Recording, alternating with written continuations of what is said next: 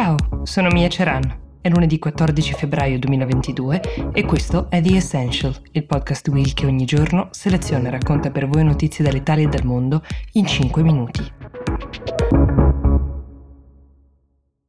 La situazione al confine tra Russia e Ucraina potrebbe essere così precaria che mentre ascoltate questo podcast la Russia potrebbe aver già invaso l'Ucraina, dando ragione a Biden e a tutti quei capi di Stato, incluso il nostro, che hanno evacuato le proprie ambasciate a Kiev e detto ai propri cittadini di lasciare il paese. Gli americani in primis sostengono che Putin sia prossimo ad inscenare una provocazione, a creare il cosiddetto casus belli, cioè il pretesto per giustificare un'invasione, oppure, questa che vi riporto è l'opinione di molti stimati analisti, L'America spera che lanciando questo allarme si possa scongiurare la guerra, rendendo manifeste le intenzioni di Putin, sperano sostanzialmente di rendergli più difficile attuarle.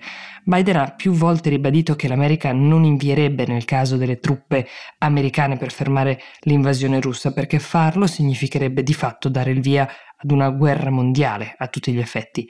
America ed Europa stanno minacciando delle sanzioni economiche enormi che potrebbero mettere in crisi l'economia russa il problema è che in un certo senso il rischio è quello di segare il ramo su cui si è seduti. Basti ricordare che la Russia fornisce all'Europa il 40% del gas e Putin può in ogni momento chiudere quei rubinetti. Ma torniamo alla strategia degli Stati Uniti, cioè quella di gridare all'invasione imminente, perché a sorpresa non tutti la trovano vincente, in particolare non la trova vincente il premier ucraino Volodymyr Zelensky, che ha duramente criticato questo allarme lanciato dall'America chiedendo che gli Stati Uniti mostrino delle prove, se ne hanno, di questo imminente attacco, perché lanciare l'allarme e basta non fa che seminare il panico nella popolazione ucraina, un panico che non aiuta in queste ore così difficili a tenere insieme un paese, anzi Zelensky ha proprio detto il panico è nostro nemico e ha anche aggiunto, quando i diplomatici dei vari paesi occidentali hanno lasciato su indicazione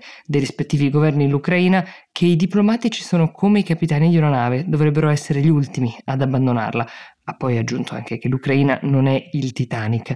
Ovviamente, se le cose andassero diversamente, su di lui graverebbe il peso di aver sminuito il pericolo di fatto, dicendo che la situazione oggi non è più grave di come non fosse lo scorso aprile, quando Putin mandò al confine 40.000 soldati che però poi vennero ritirati. A questo giro, lo specifichiamo, i soldati sono più di 100.000 e le forze molto più organizzate.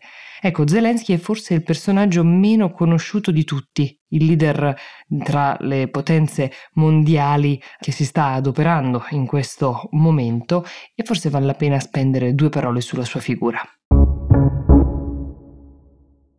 Zelensky è un ex comico, un uomo di televisione, un regista, uno sceneggiatore che è salito al potere con le elezioni del 2019. Ha anche una laurea in giurisprudenza, non ha mai esercitato la professione di avvocato, però vi riportiamo diciamo tutta la sua formazione. Il partito con il quale si è candidato porta il nome della serie TV della quale lui è stato protagonista, nella quale impersonava il presidente ucraino, si chiamava Sluha Narodu, che significa servitore del popolo.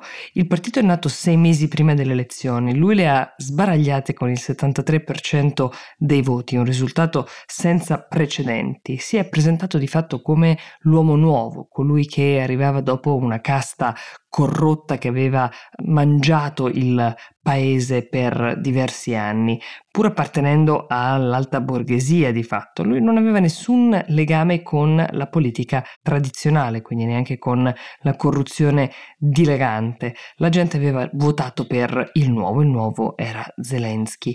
È un filo europeista, molti lo definiscono anche un po' populista, lui di certo ha preferito essere tacciato di populismo che non essere associato agli oligarchi, ha battuto partiti filorussi nella sua corsa alla presidenza. Negli ultimi tempi però in molti hanno sollevato dei dubbi su una sua possibile svolta autoritaria e anche su un aumento di casi di corruzione nel suo entourage. Ci sono ovviamente diverse opinioni su questo tema, qualcuno la vede come l'inizio della caduta di questo leader con il consenso più solido da decenni a questa parte e qualcuno invece come meri attacchi ad un uomo che si è rivelato in fondo capace, nonostante la totale inesperienza politica, di rallentare l'inflazione galoppante, di gestire il Covid, ma soprattutto di prospettare all'Ucraina un futuro diverso. Ecco, oggi Zelensky si trova nella posizione più difficile di sempre, quella di cercare di trovare un ruolo tra le superpotenze mondiali.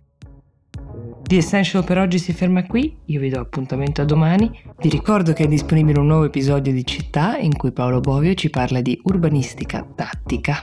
Io vi do appuntamento a domani, buona giornata.